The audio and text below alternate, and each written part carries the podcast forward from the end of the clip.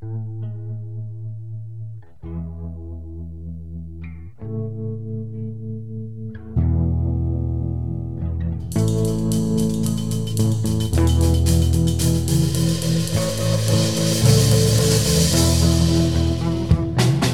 there, welcome to Motorcycles and Misfits here at the. Wait a minute. We're not at the Recycle Garage. What's all that noise? What is all that noise? Hey, we're here at the Dirtbag Challenge on Treasure Island. San Francisco. For those who don't know, Treasure Island is an island just off of San Francisco. It's in the middle of the Bay Bridge. And it's a lot of warehouses and an old like naval base. And this is the first year that they've tried doing it here at this location. And we are in front of the Moto Guild Co-op garage space. And in this amazing area. So, Douglas let's just try and explain where we're at. We're at the end of this street. Yeah, you got a prime spot here. We're at the end of the street. Uh, if you look directly ahead of us, all the bikes, uh, well, the spectator bikes are lining up as people slowly start trickling in. Uh, the contestants' bikes have not arrived yet. We're kind of just sitting around waiting for them. But there's um, lots of people down yonder. There's a band playing, as you can probably hear. Uh, Moto Guild's also got like a gear thrift shop that we're going to go check out in a bit. And the bikes rolling in are looking really cool. And then right behind us, we so we've set up our little camp here. We've got the Jeep and all our bikes, we've got a barbecue going, coolers, drinks, and we are 30 feet away from the bay, from the water that we're looking out at Berkeley and Oakland.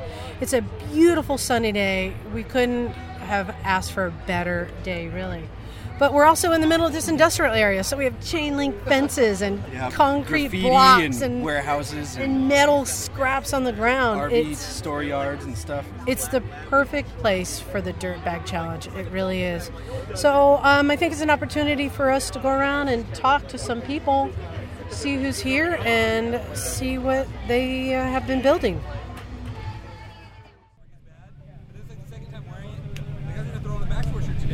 Okay, so we're coming to you live from Dirtbag Challenge 2017. We're here at Treasure Island. The Dirtbaggers haven't even arrived here yet, and it's 4:30. So hopefully they'll be showing up. So what we're doing, we're doing random interviews of people we know in the crowd. So right now, I'm being joined by Gregory Beck. Sir Gregory. I know you're a long-time motorcyclist. I know that you know Paul Brown Yeah, yeah. very well. And we were just talking that you were right there when Paul got the idea for Dirtbag. It, Tell us. it wasn't an idea with Paul, it was a rant. We were at a friend's shop, uh, and uh, Paul was ranting about the price of motorcycles and choppers and Harleys and crap, and he got a Yamaha 650, and that's how it started. Fantastic. And that was 2007 Oh, or no, 2006? No, no, no it was way way earlier than that. Right. It was the, I, the, the idea was way earlier than that. I don't know the year that it actually started uh, like it is now, but I stand to be corrected. I think last year was year 10, which would make the actual official start of, Okay. of I'll, go- I'll go with that. Um, what do you think of the new venue? Oh, I love it. I, I was stationed here during the Vietnam War for a while. Oh, so you know I was, I, I was just telling Leanne that I, I was on a destroyer sitting right around the corner here. Fantastic. I missed my high school graduation because I had to go out and scare some Russians away. Okay, so um, what are you riding these days? I have a 1950 Triumph Thunderbird. I have a KTM, the bike with the dustbin fairing. I- I- they, And I got an R1M Yamaha. I got an R3 Yamaha. I got an R100 GS BMW. Now, when we last met, you were on the R3. Yeah. I want to talk a little bit about R3s because I've been a big champion of the R3 over the years. It's Yeah. a very, very humble bike. But what a great start for somebody to You know get what? into motorcycling. It, it does everything really well. It's light, it stops quickly, it handles fairly well. It has a whole bunch of instrumentation that I don't even know what half of it does. you got to read the owner's manual. Right.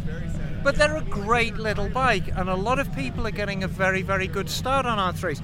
I always say if bikes were that good when I started, I wouldn't have fallen off quite as much as I did. Yeah. Um, I think riding a bike like an R3, like at a track day, is really healthy because you, you tend to learn more about corner speed Right. and, and braking into the corner. Where on a big bike, you just kind of depend on the horsepower. so, how long have you been messing around with motorbikes? Right about 55 years. Anything that really stands out in your memory about a bike? We've all got that one bike. You think, damn, I wish I'd never gotten rid of that.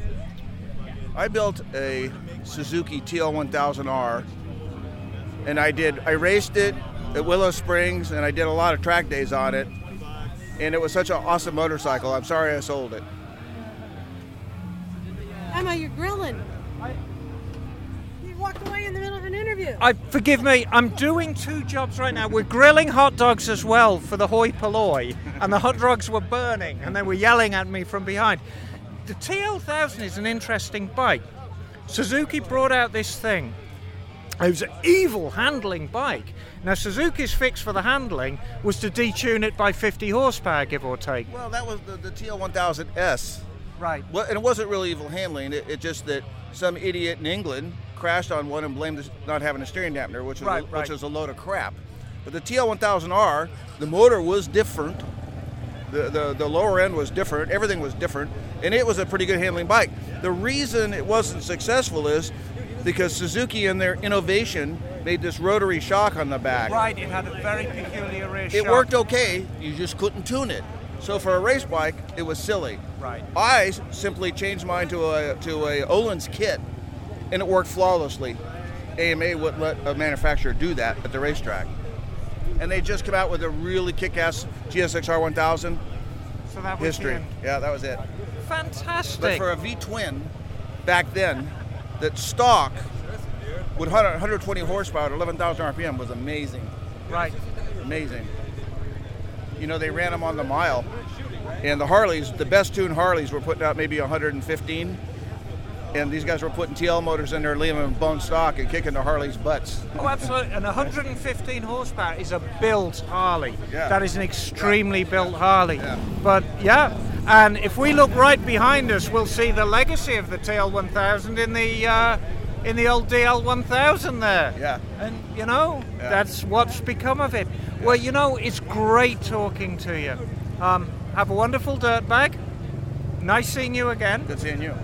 And um, Small world, huh? it is a small world. We're always reminded of that. Yeah. Thank you. Good seeing.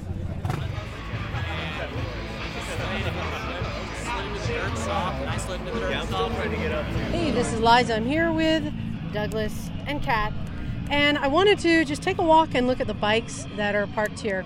These aren't bikes that are in the competition. These are just the, the bikes of the people who came to experience a dirt bag. And something that I love about this, there's nothing you will not find here. It's a little bit of everything. Right. So diverse. let's talk about. All right. So what are we looking at here? It's a thing. It's an Indian. uh, It's just- super cherry, nice. Looks like it's uh, garaged Indian, and it goes down the line. And we've got all types and shapes and sizes, and it's the Dr. Seuss arena of motorcycles. So we got an Indian Chief bagger here in flat black. Really nice bike. Uh, just beyond that, Harley Road King. Black Yeah. and chromed out, bruh. And this looks like a 90s Road King, I want to say. And then next, Got a Suzuki something. V-Strom. It's a bagger. yeah, we got a V-Strom 1000. And then we've got the KTM 690 SM. Oh, mm. uh, nice. 650? All right. Uh, That's ex- nice, got corrected by 650. the owner. And then we've got a Harley Springer. And then uh, this is going to be like a, uh, one of the glides, classic. And then over here, this looks like a night rod. And then what do we got over here? Triumph Thruxton 900. Nice. Yeller. The checker. Badass. Checker paint. It's a good butt. It's got a good butt. Yeah, the Cafe Racer. Let's go down here and see what else we got. I'm actually surprised how many Harleys. Well, I guess not. The dirt bag is a chopper build off, except specifically not Harleys. Harleys are not invited to join. But we got a lot of nice Harleys here. This Looks like it's like a Dyna with a nice Corbin seat, and uh, that would Behind be. Liza, there's a Ford Expedition. Crack windshield. Uh, here's a custom with a peanut tank and an S&S Super. Nice little solo saddle and some drag bars. And then over here, what do we got here? Uh, we've got a. God, I don't even know what it is. It's um. Yeah, we get to play this game. Bike. Is it a? Is that a Gixxer? Suzuki. I think it's a Gixxer it's a 750. Gixxer, yeah. Gixxer 750. What do you got here, Doug? That is a Honda Elite scooter. That's yeah. Yeah, or is it a Helix? Elite like 250. Elite. I don't know. Just uh, standing over a KLR And 650 we've right got now. a killer Yeah, the killer 650. KLR 650. All right, we're going to go around the corner here, and now Emma is joining us. Emma, we are identifying the bikes that we're seeing just walking Hello, along darling. here. What can you describe what we have here? Okay. What we have here is a looks like a 69 or a 70 Honda CL 350. Yeah, those nice scrambler pipes. Beautiful high pipes on it. It's had a light modification done to it. The big turn signals are off. He's got mini turn signals on it, Triumph style tail light, flat back paint job. Really, really nice little bike. Really nice little bike. Those beautiful high pipes. And then right next to it, Mid 60s Honda CB160 twin. Yeah. I mean, this is, in fact, it might even be an early 60s one. Now this looks like it was kitted for racing. I mean, it Well, it's it's a cafe racer definitely it with a stock definitely tank, a cafe racer. It's And- got, it's got the stock tank, it's got a cafe racer. clip-on seat. bars. All the electronics have been relocated. It's very tasteful. It really is. It's a great looking little bike. Um, and these are the bikes that really kicked the Brits' ass in the mid 60s, and nobody took them seriously. And guess what happened? Right. Now, wonderful over here, John Dalton. Hey, Can you going? describe what you're seeing? What is this? Okay, this is an Aprilia. It's black. It's short. The name is right on it. It is called a Twa- Tuana. We got an I don't know Aprilia this Tuna. bike, but it's pretty awesome looking. And then, all right, and Douglas, you want to try and describe what is this? That's a Ducati. It is a Ducati. It says Cagiva on it, but it is yeah the Cagiva Ducati. Uh, that is like a cafe racer. What is this like a 74? What is this? 78? 82. Oh, 82, yeah. All those hard lines. Really nice. And as we go down, here's another KTM dirt bike. We've got a Versys. We've got a custom Harley. This is Johnny's bike. Here's a Triumph. Another Versys. Some more Harleys. Honda CB400 Super Sport. Uh, oh, here comes the riders.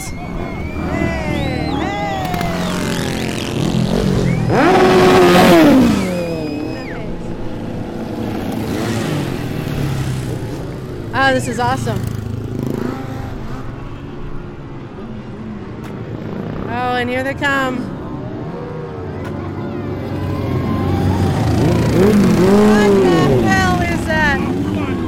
My god, Emma, you have to describe what just rolled by us. Do your best, please. A motorcycle just rode by with a giant five foot tall black dildo on the passenger seat. With foaming bubbles coming out. Foaming bubbles coming out. And a guy sitting backwards stroking it rapidly. while it exploded. It's quite exciting, really. Wow, I mean, Just wow. I've not seen anything like that. So uh, we're going to walk in and go check out the bikes. We'll get back to you.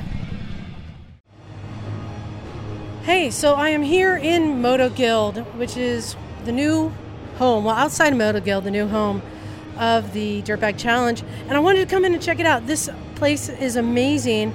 And I came in here and I found someone working on an awesome bike. What's your name? I'm David. Hey, David, how you doing? You want to describe what bike you have here? Sure. Uh, this is a, 19, a Honda 1976 uh, 750 Super Sport. So a little rare. Um, what's fun about it, I believe, is this is one of the first bikes with a rear disc brake. Is, is it the F? Uh, yes, exactly. Yeah. So that made it kind of special in Yeah, 75. yeah, yeah, um, exactly. I love these little things. I love. I have two Hondas, a BMW. um, so what I've been doing here, I love this place, is I just swap my forks out. Yeah. Well, so what kind of uh, what kind of triple is that? So this is from this place called Cognito Moto. They make beautiful stuff. They make fork conversion kits. So I didn't convert my, I didn't convert mine, but what you can do is convert it from a 750 to like GS a Gixxer or GSXR forks. But these look like stock forks in here, yeah. Still the stock Honda forks, but the reason they do that is a lot of people want to put bigger disc brakes in the front. So what you do is you go from Honda to GSXR forks, a Gixxer hub back to a Honda rib, and then it gets you the big disc brakes. Pretty cool. Oh, I'm not going to do that on this one. And uh, wow, so you, you're staying with the stock carbs. Uh, well, I modified them a little bit too. I got velocity stacks on here. See that? Um, they smell like gas all the time, but um, what I like is they have like a really, you know, like a micro mesh filter screen in there. Oh, nice. Can't ride it in the rain, but um, putting the velocity. Stacks. Got this thing called a shorty cone. It's like a Dunstall, It's yeah, it stops it up a little bit. That breathes heavier, and then this stops it up. Noticeable torque. So you get the back pressure Yep. that you need. And I see that you've done some modifications on the rear on the seat rail. Um, actually, Oh, that's a wiring harness you're holding. No return. Here's my wiring harness out of the bike. Um, so what I'm gonna do is, I like this stuff. So many people thought of these things. I'm not trying to advertise for these guys, but No, um, that's that's great. Our listeners want to hear these. In a And German company called Moto Gadget, and this replaces all the native electrics. shut up, this thing is the size of a cigarette Look, pack. and it does, does does does all the switching. It does don't need fuses. You don't need anything. It's called the M Unit by Moto Gadget, um, and it basically just does all the. It's the brain of your bike, and you don't need all those components. So you stick it under the seat, and then but you still have to run the wires to your lighting and such. So look, so all I'm going to have left is I have a mini battery, Mm-hmm. a regulator rectifier, and the solenoid, and it cuts your wiring harness down by like 70%. It's just going to have like 10 wires, and that's it. And because you, don't have everything running up to the headlight and back, Yep. It just The whole mess minimizes- your headlight bucket is gone. You just plug them in here. It plugs right to the battery. You just run the wires straight out to it, and it takes care of everything. It does all the logic, all the switching, the blinking. Um, Dude, that's awesome. The ignition, everything. so are you staying with the stock rear shocks? Uh, no, I'm going to put new ones on too later on. Um, just uh, what I do want to do to this bike is um, because I put this stuff in the tail here, Mm-hmm. I don't have as much tire travel. Right. So you need progressive shocks that, you know, Yes. basically they get stiffer the, the higher it goes. So Yeah. So basically, you've got the loop on the back, and you've only got mm, a few inches Yeah. from the So what I gotta do is I gotta get a, a gas, you know, progressive shock that I can basically tune. So then, you know, when it gets closer here, it's gonna get stiffer. nice. And then are you sticking with the stock tank? Yeah. So we, what we have is the Super Sport tank, which is the long tank with the inset gas cap. Are you going to modify it? Yes, I am. What's your plan? Nothing sacred. Uh, so what I'm going to do with this is, so you don't have a key. You know, it has the metal flap that comes off. You weld it shut, and you buy what's called a gas bung from a Harley, just the round screw cap one, and you weld that in. So then you just have a screw cap. And then the reason for I like that trick. I don't need a key is for this unit here. Yeah. Check these out. Oh, okay, these these are are- some looks like some micro switches you'd see on a chopper. Programmable momentary switches. Instead of having all, you know, that ignition switch and all that stuff, these basically run to this unit and you can program a sequence so you don't need a key. Okay, so you've got all right, you've got a clamp on either side of the hand hand grips. That is a has two buttons on it, and the whole clamp is like three quarters of an inch wide. Yeah, and smaller, so more elegant looking, two waterproof. Uh, like brushed aluminum waterproof buttons, so you can program them for turn signal start or whatever you want. And, and you can program them to have a start sequence so you don't need a key. So Because other it's a words, I- I- digital. I, could go like, you know, three, three, one, and then, then the bike starts. Nice. So this way you don't need a key for the whole motorcycle. Shut up. Yeah. And then you got these nice micro gauges on here too. These were from eBay. I can't remember from who, but yeah, it's this nice stainless. Trying to keep the look classic, you know? And so you're staying with a manual speedo? Yes. Yep. Staying with a manual speedo. Uh, now the engine, are you going to polish the engine? Are you going to do anything? Because this still has it's aged. We'll call it. I know, right? Um, yeah, so this one I got really lucky. I got the proverbial Garage Queen, 7,000 miles on the motor. It runs What? like a champ, yeah. This guy had 20 of them, and his wife was just like, get rid of one of them. And wow. I got lucky. Yeah, the motor. So I'm not gonna do anything to the motor besides, you know, black it out or paint some of it, polish the the aluminum. But 7,000 miles on the motor, I'm not gonna touch it. It's runs great. Eventually, I have a 72 750 as well. I want to do the big bore kit, you know, where they put the Yeah, yeah. just to get, you know, then you. To an 850. Yep. So we'll see. Nice. Well, thanks. Thanks for taking the time. By the way, I'm Liza. David. Nice to meet you. Thanks a lot. Cheers. Yeah, this place is great. All right, so as I said, we're here at Moto Guild for the first time, and I've come in to start peeping around, and I'm seeing so much stuff, so many awesome workstations, and I'm here at the counter with somebody who looks very important. What's your name? Wilder. Wilder. Do you like own this place or something? My wife and I do, yeah. That's We're the awesome. owners, yeah. Awesome. Yeah. So, how long have you guys been in business? Because I know this is newer, and you've had a been at different locations. How long have you been here? And how long, long have you guys been in business? We opened in South San Francisco in 2011, so we're, right about our six-year anniversary right now. Um, we were there for two years, needed to expand and move into a better location, so we went into the city for, um, and we went to Potrero Hill, um, where we had our shop for two years. Um, lost that building, um, and couldn't find anything else in the city, and we ended up here on Treasure Island. So we've been here about a year and a half now. This is awesome. So I'll be honest, I grew up in Oakland and I've never been on Treasure Island. Yeah, there's not a lot of reasons to come here. No, but now that it's like you guys are here, I'm like, oh my god, this is uh, this is a treasure. It really is. So how is this location working out for you? Oh, it's great. It's actually turns out to be really good. Yeah, because we get a lot more East Bay people because we're kind of in the middle of the bay now, and and we have a lot of room. Um, we have a lot of outdoor space now, so we can host events like this. Yeah, it's working out good. Yeah. I did want to say thank you for hosting this because as somebody who's been attending the Dirtbag Challenge for years, I was kind of concerned when Paul said last year, like, we're not going to do a party anymore. Yeah. Like, the cops are shutting it down. So, was this your idea or did he come to you? They came to us. Yeah, we know um, a couple people that know Paul, and that's how we met Paul and um, talked to him about it. Officially, we're not we're not hosting it through the shop. No, it's on the street. It's on the street, yeah. But we've had several events here like this. Not nothing this big. This is the biggest for sure. Awesome. Well, I want to get you guys to come down on the podcast and talk more at length about the shop and what you're doing and what your future plans are about taking over the rest of the country. We'd love to. Yeah, we'd love to talk about it. Cool. Well, thank you very much. Yeah, sure. Okay, so it's Emma. We're here at Dirtbag Challenge 2017. Now, the thing you need to know about Dirtbag, it's kind of dominated by guys. So, I'm with. I can't remember the last time two women competed in it. Can you? Uh, No, not at all. You are the. You guys are the groundbreakers. So I'm with Stephanie Sapellos. Elena Tess. you two. Built a bike. Tell me about your bike a little bit.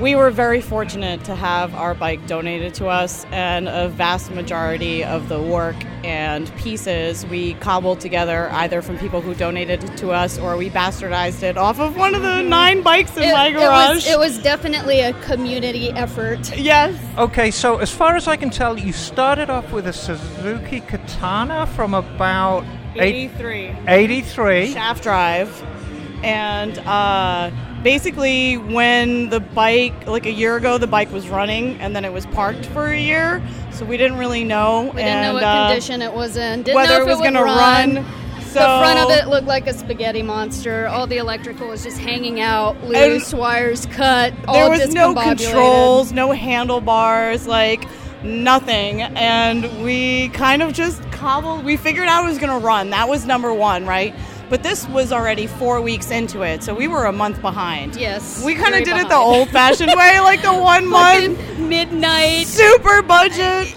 And it was in her uh, road for quite some time two weeks and we moved it to my garage and once it was in my garage by the time we got to my garage we had already determined what needed to be done what pieces needed to be collected and then the, just the work needed to get done See, let me tell you, when you rode in, that thing is running hard. So you've got it running just so. Now we're going to get to the obvious feature of the bike in a moment. I want to, I want you to just say what It's very special to us. what the ride of dirt bike was this year. You started at two o'clock, right? Tell me basically what you did this afternoon on that bike, where you went. Well, we started yesterday and we rode all the way up through Novato, all the way up past 20, and then out towards Stonyford to go camp somewhere out in. Undisclosed, uh, Undisclosed location? It's top secret. It Sorry. is, it's very secret. Top we can't secret, talk it's about fine. it. Yeah. So, but we went all the way out there, and the last stretch of it was this gnarly Very- dirt road. yes. Super crazy, and the bike barely made it because the whole front end, like the It's wheel bearings wobbly. are off, the It- it steering has bearings are off. I mean, the whole thing pulls to the left. Like you have to fight the bike to get it, and we managed to make it up this dirt road, two up, and we camped. And then this morning it was a mad dash to leave. The bike wouldn't start, so today all day we've been bump starting it the whole way home. That's been fun. Um, but it's been nice. We've had a combination of beautiful twisties and then um, some highway. Um, we had the most fun on the highway. I'll bet you did. So that's going to dovetail neatly in. Let's talk about the um, dominant feature of your Well, bike. Bike is very phallic in nature. It's a Um, big black cock mounted on the back of it. It is. Um, we have a special obsession with penis. so the tank is camo penis. Camo penis. And Which was back, a 2 a.m. delirium. We, we we certainly had a lot of help with the sissy bar, which is the phallic object on the back of the bike. Yes. And we created the the penis head. Concept. Uh, the, the concept was, Was- that that kind of was came together in, the, in yeah. the very beginning before we even knew if the bike was going to run or work. Uh, We knew what our theme was going gonna be be. involved. And uh, you know, I'm going to cut to the chase here. Your bike for a sissy bar has about a th- four feet tall black man's dildo. Three foot. It's three foot tall, but it's girthy, isn't it? I mean, it's it. quite girthy. it- It, has it's- one very prominent vein in it, um, and it has a very special feature. It comes when it, we it make it. ejaculates. And of course, that was the thing we noticed most of all because yours is an interactive exhibit, isn't it? I mean, you actually uh, who did you share the stroking of it, or um, Um, she she was the fluffer for this. I, this time I took the reins on it. Uh, I Uh, took the lead, and uh, I kept everything running, Yep. and she she fluffed it up, and I you know, the I have, switch. I have magic hands. I have a I have a magical touch with a penis. no? I can tell. No, I can tell. Uh, it's a fantastic exhibit. I think you guys are going to win. I really do. I think you're going to do extremely well with it. It's a crowd favorite. So Listen, the fact that we finished, the fact We're- that we're- we we're so competed, stoked. We built this bike. It made it the whole way and back. We and, didn't and just die. to do it with this group of people, these guys are phenomenal. It was a great Amazing. community, and coming in here and seeing all all the faces. We have a bunch of friends here that greeted us at the end, so that that feeling is worth all of it. Everything. You know, I've said it many times over the years. I'm going to say it again. You know, the biking community, if you want to talk about inclusivity and true Yes. friendship, you find it right here in the biking It's community. It's, it's It really And definitely- you two are living proof of that. What a fantastic effort. I think you're. we couldn't have done it with couldn't have done it anybody with else. anyone we would have killed somebody right else. here. I love this. I sincerely hope you guys win. Thank you Thank for the you interview. much. Thank you so much. I was so happy to meet you. All right, and of course, it wouldn't be a podcast without Bosley. Bosley, would you like to make a comment?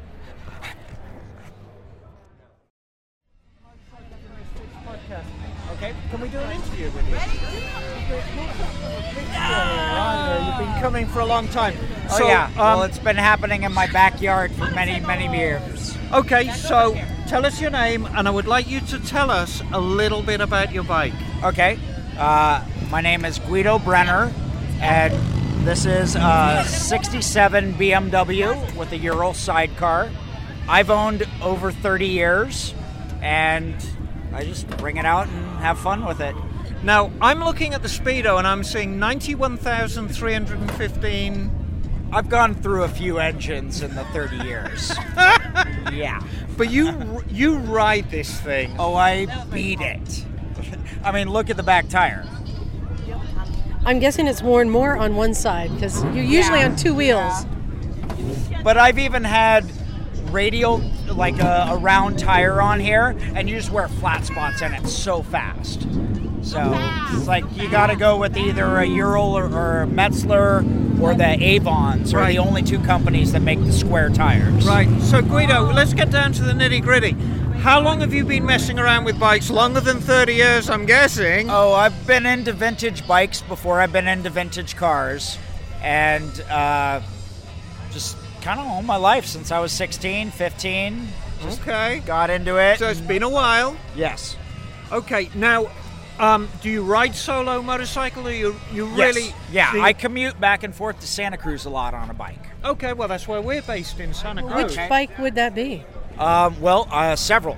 this one, uh, BMW, a 1999 BMW, or I've got a 06 Triumph. I mean, I've been riding many, many years. I got lots of bikes, and I just I rotate. But you're known for showing up at the dirt bag on this outfit. So there's there's something Right. about I've been riding sidecars for a long time, and I've gotten really good at trick riding. Right, So- we noticed that. So you you were doing burnouts in a circle. You were and, and on, on vintage shit. It's hard to do a burnout on vintage bike. Right. So this thing actually must make good power. I mean, it's or reasonable power. No, you just got to know how to pitch it in a turn and just twist the throttle and have fun. Oh, I think I think they're about to announce some winners. Should we go find so out? yeah, Guido, thank Okay. you so much, my dear. It's a Very pleasure welcome. Thank talking you. to you. I look forward to seeing you here every year. You're part of the flavor of this whole event. Thanks. Yeah. All right, so I'm back in Moto Guild with Emma. Uh, There's such an array of bikes in here. So I don't know if these are bikes that are being worked on or bikes that are for rent, but we've got some amazing bikes. What's this, Emma? Um, this is a little Yamaha TZ. I think it's a 125. It's a full race bike. It sure is. It's a full race bike from the mid 70s. And I mean, this is everything that Yamaha knew about racing back then. It's a wonderful machine, super lightweight as well. But better than that, we have the man, the myth, The man himself. the legend, Paul Brown. How's it going, Paul? I'm wankered. yes, you are. No, Paul, you are a wanker, honey, but that's why we love you. You know what? I don't even have energy for wanking, Emma. I'm so fucking Would you beat. like? would you like to sit down? uh, if you guys, oh, Yeah, let's can come sit stand up. down. If you guys want to go and sit on the couch? Let's go sit down. We'll ask you like some a- questions. I can be like a thorn between two roses over here. So, yeah, have a seat. So, all right, Paul. So you were on our podcast, um, well, about a, a little over a year ago. Somebody had a camera. Wow. Look at that. Did you see that? Did you see how I did Say that? it. and a camera appeared. Come here. Come here. Come on. Come and try it. all right. Yeah. So they've got these awesome couches here in Moto Guild, and we're sitting in front of a TV watching races. We're right next to the consignment shop with gear. There's so much going on. But I want to find out. So, Paul, last year I was really concerned because you would started getting a little burnt out on the Yep. the dirt bag, on the party, the, the cops coming down on you. You wanted to just focus on the bike building event, and you actually amped that up this year. So you made some changes to the rules. You want to describe what you changed? Yeah, we um, upped it from uh, $1,000 to two, from one month to two, and uh, the ride we upped from a 100 mile minimum to a 300 mile minimum. That's crazy. Well, But it uh, it I have to the tell you, challenge. I'm very happy with my decision because this year has been the best year so far.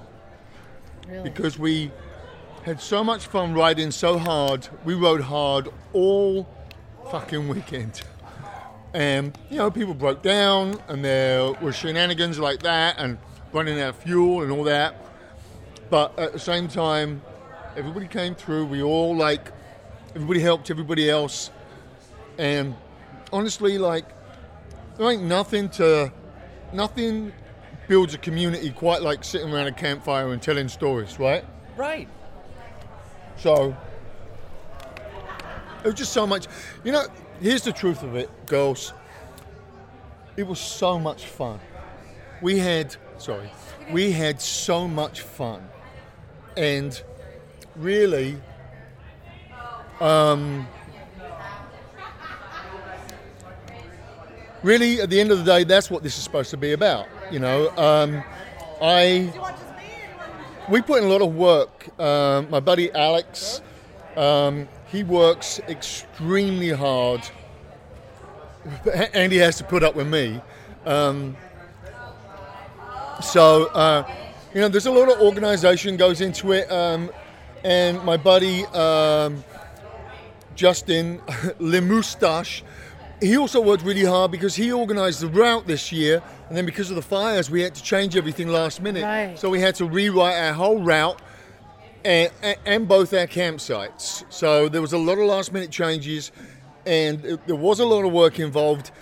And we don't do this for money, so at the end of the day, it better be fun. And this year was the most fun. It was the most fun I can remember having with my clothes on ever. I think. fantastic. Now, what do you think of the new venue? Well, I love this place. It's got so much character. It's um, an awesome location. It's uh, nice and secluded.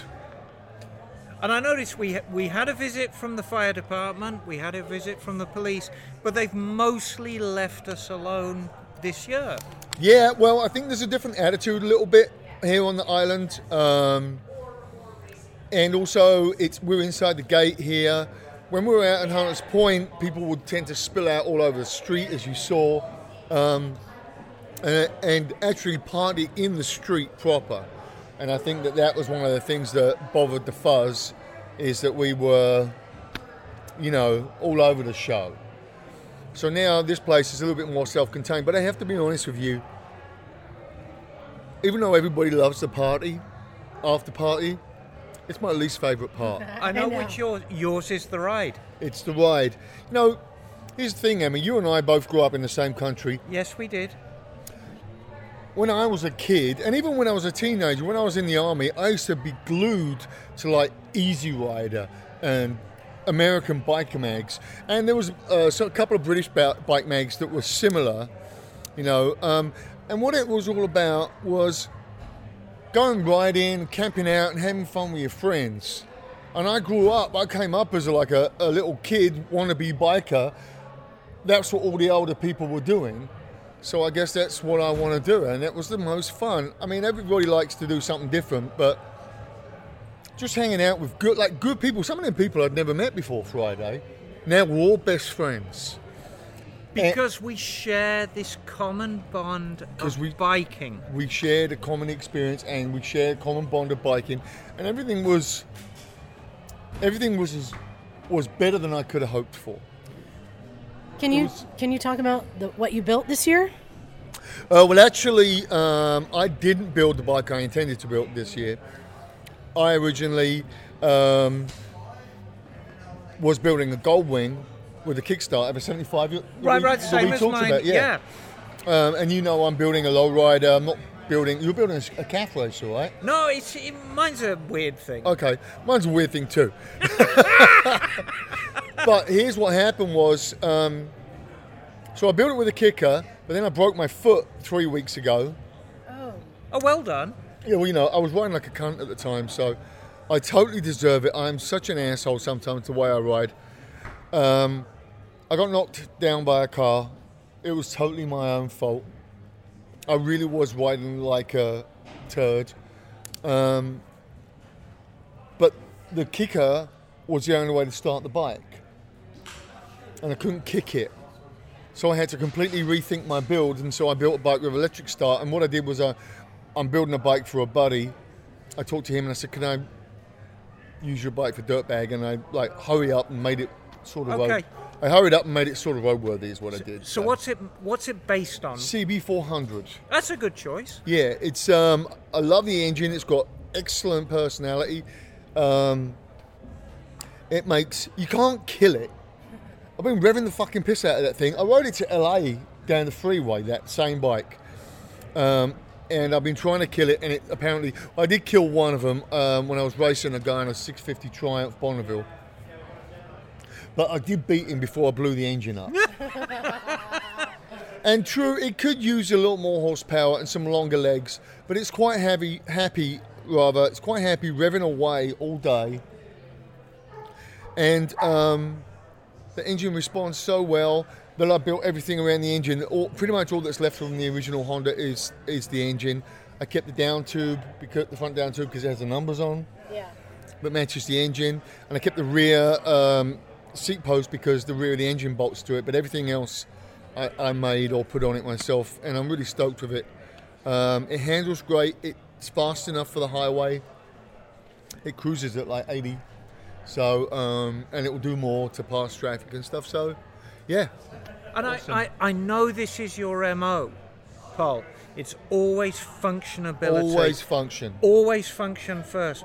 So, I'm going to cut to the big question because I know you're busy. I know you're getting called outside. Last year, when you talked to us, I think we went away thinking it might be the end of Dirtbag as we know it. A lot of people did. Um, this has breathed new life into it, and you have got new life breathed into you. I think so. You know, This ain't the end of Dirtbag. this is no. There's not the. This is not the end of Dirtbag, but I can see a lot more riding in the future of Dirtbag than I can see big shows like this. In fact, this is quite a small show compared to what we used to do, and that is uh, on purpose on my part. Right.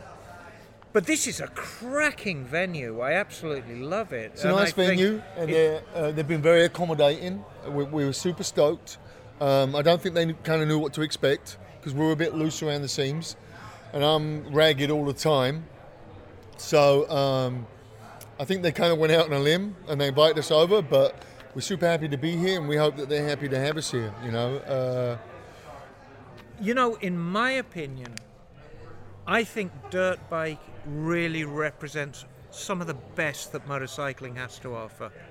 You know, you know, it's interesting. Dirtbag attracts a, a completely diverse spectrum of people. Yes. You know, um, and that was totally reflected by like around the campfire over the weekend. We had uh, um, design engineer Julian, you know, and um, we had a carpenter. We had a welder, myself, and Jason's a welder, and um, we had a couple of tech guys. It was like everybody hanging out. with a couple of teachers as well, a couple of school teachers, you know. Everybody hanging out, regardless of what their background was or what they do for a living. The thing we had in common was motorcycles, and everybody having a great time together. And I actually think the world could use more of that. I agree. I agree with you completely. And you know, my opinion on bikes somehow we've escaped in this politically correct world, in this world where you can't even pick up a can of tomato soup without a warning on it.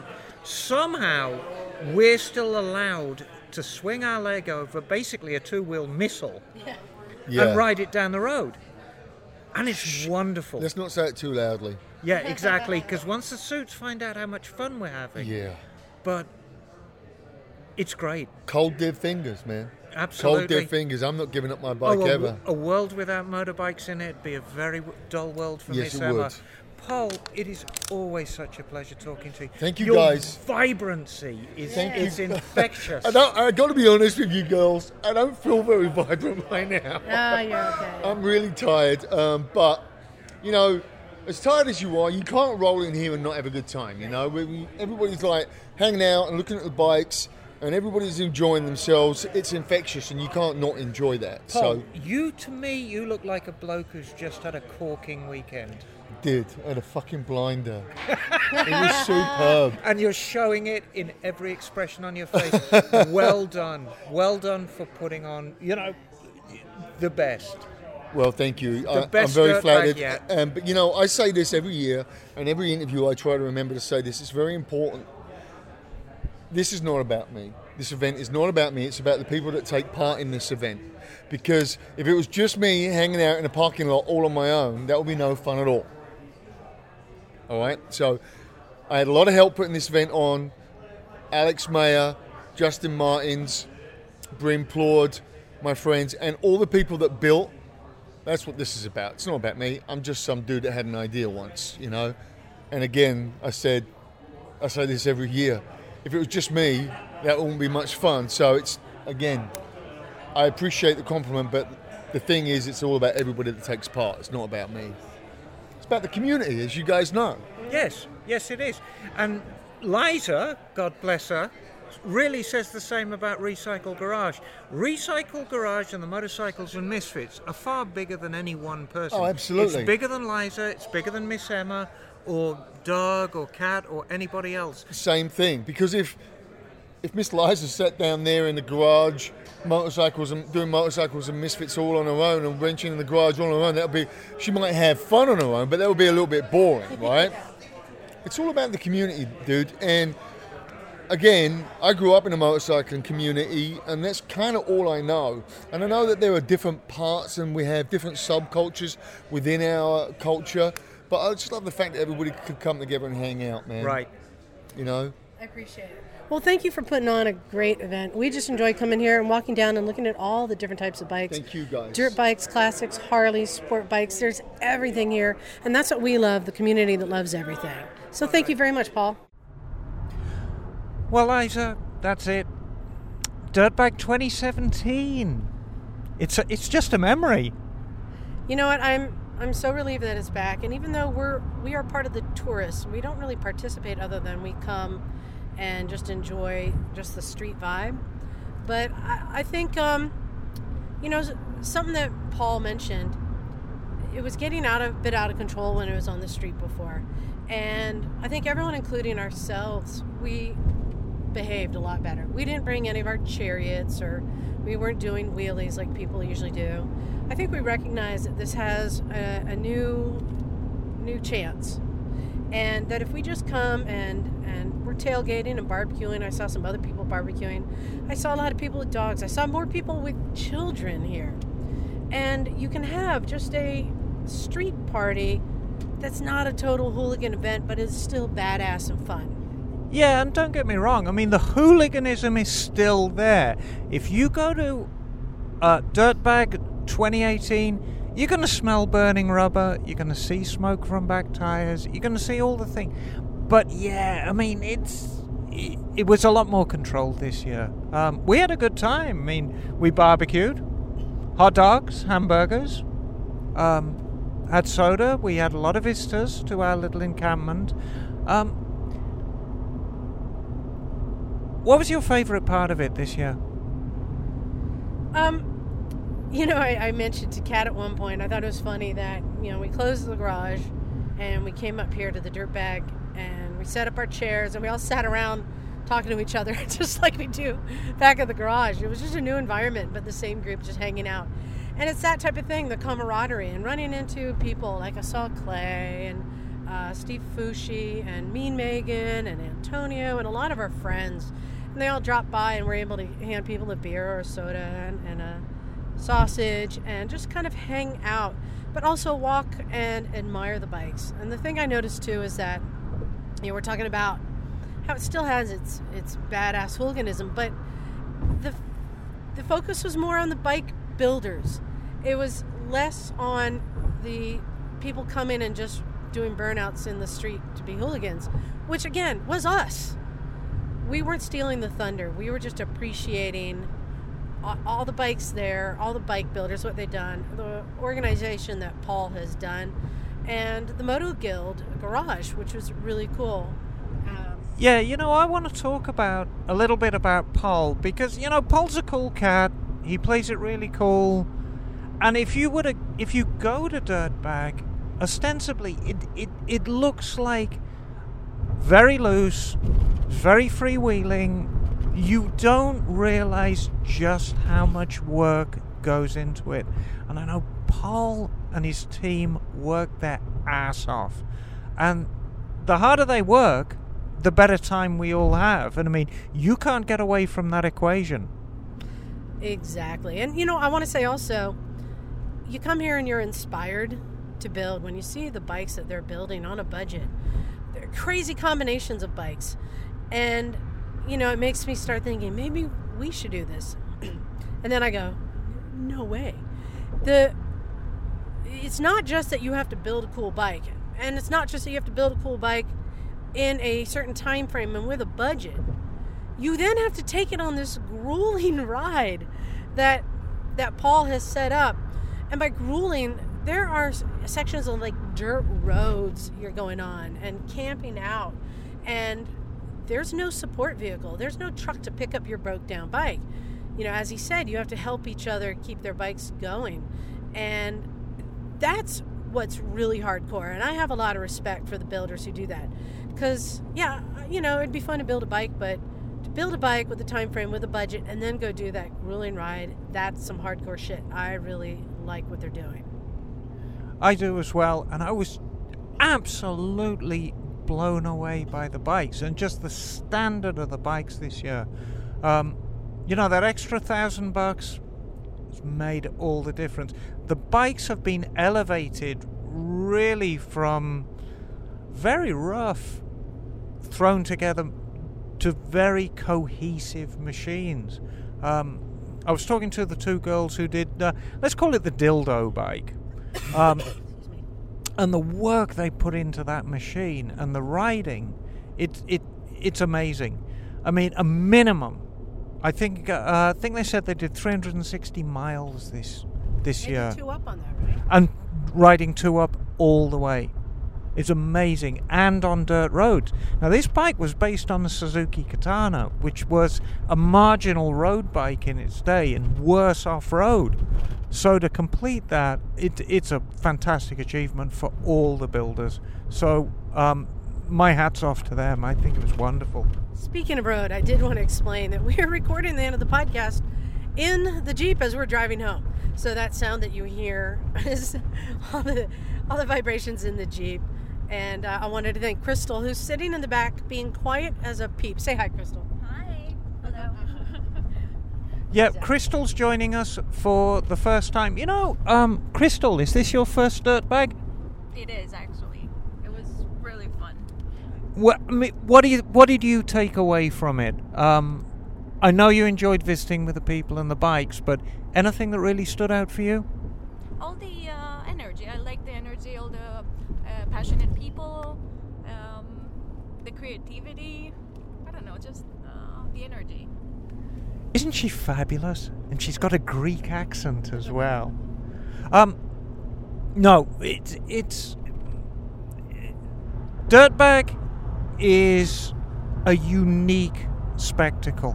It really is, and it's become part of San Francisco and the whole of the Bay Area motorcycling culture. I mean, it is a must-visit event, and I think the new venue this year, in my opinion, has really given it a great deal more life. I mean, when we had Paul in the studio last year, I really thought that it might be the end for Dirtbag. I mean, he was burned, and it, just seemed like, as it was, Dirtbag, Dirtbag had reached the end of the road.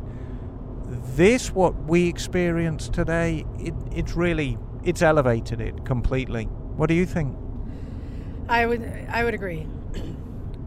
It's um, it, it's changed, but it's for the better, and I feel like it kind of matured and evolved, and I look forward to participating again next year, especially now that we know the new layout, and um, yeah, I, I'm glad that we have the dirt bag here in our backyard.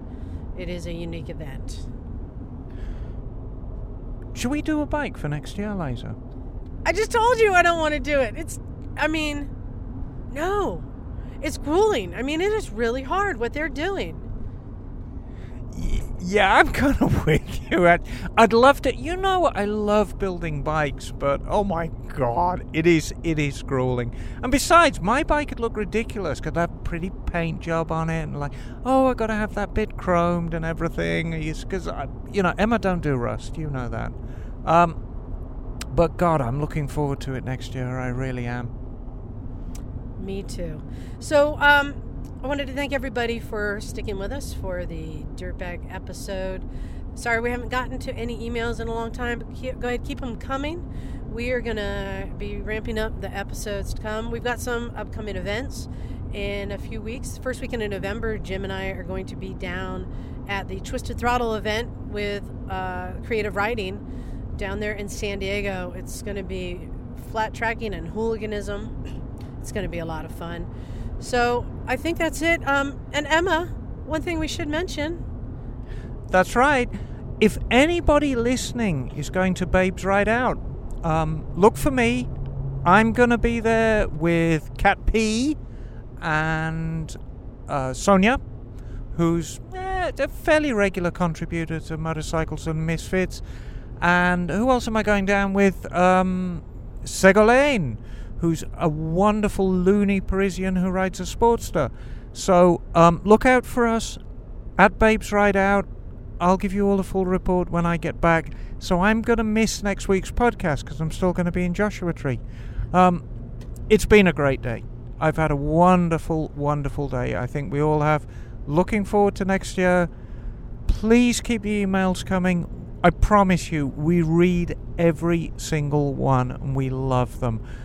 If any of you Patreon uh, people want to ask me questions for Ask Miss Emma, please go right ahead. Your questions are always very, very welcome. So I think that's it, Liza. So it's good night from me. And from Liza and the whole gang, thanks for listening. And don't forget to go to motorcyclesandmisfits.com. From there, you'll find the links to our YouTube page, to our Patreon page. Thank you for, for your support. You can also buy a t shirt or a mug there. Anything that you're looking for, you're going to find at motorcyclesandmisfits.com. I particularly recommend the Motosexual t shirt. Um, I think it's still our bestseller. it is. All right. Thanks again, listeners. See you next week.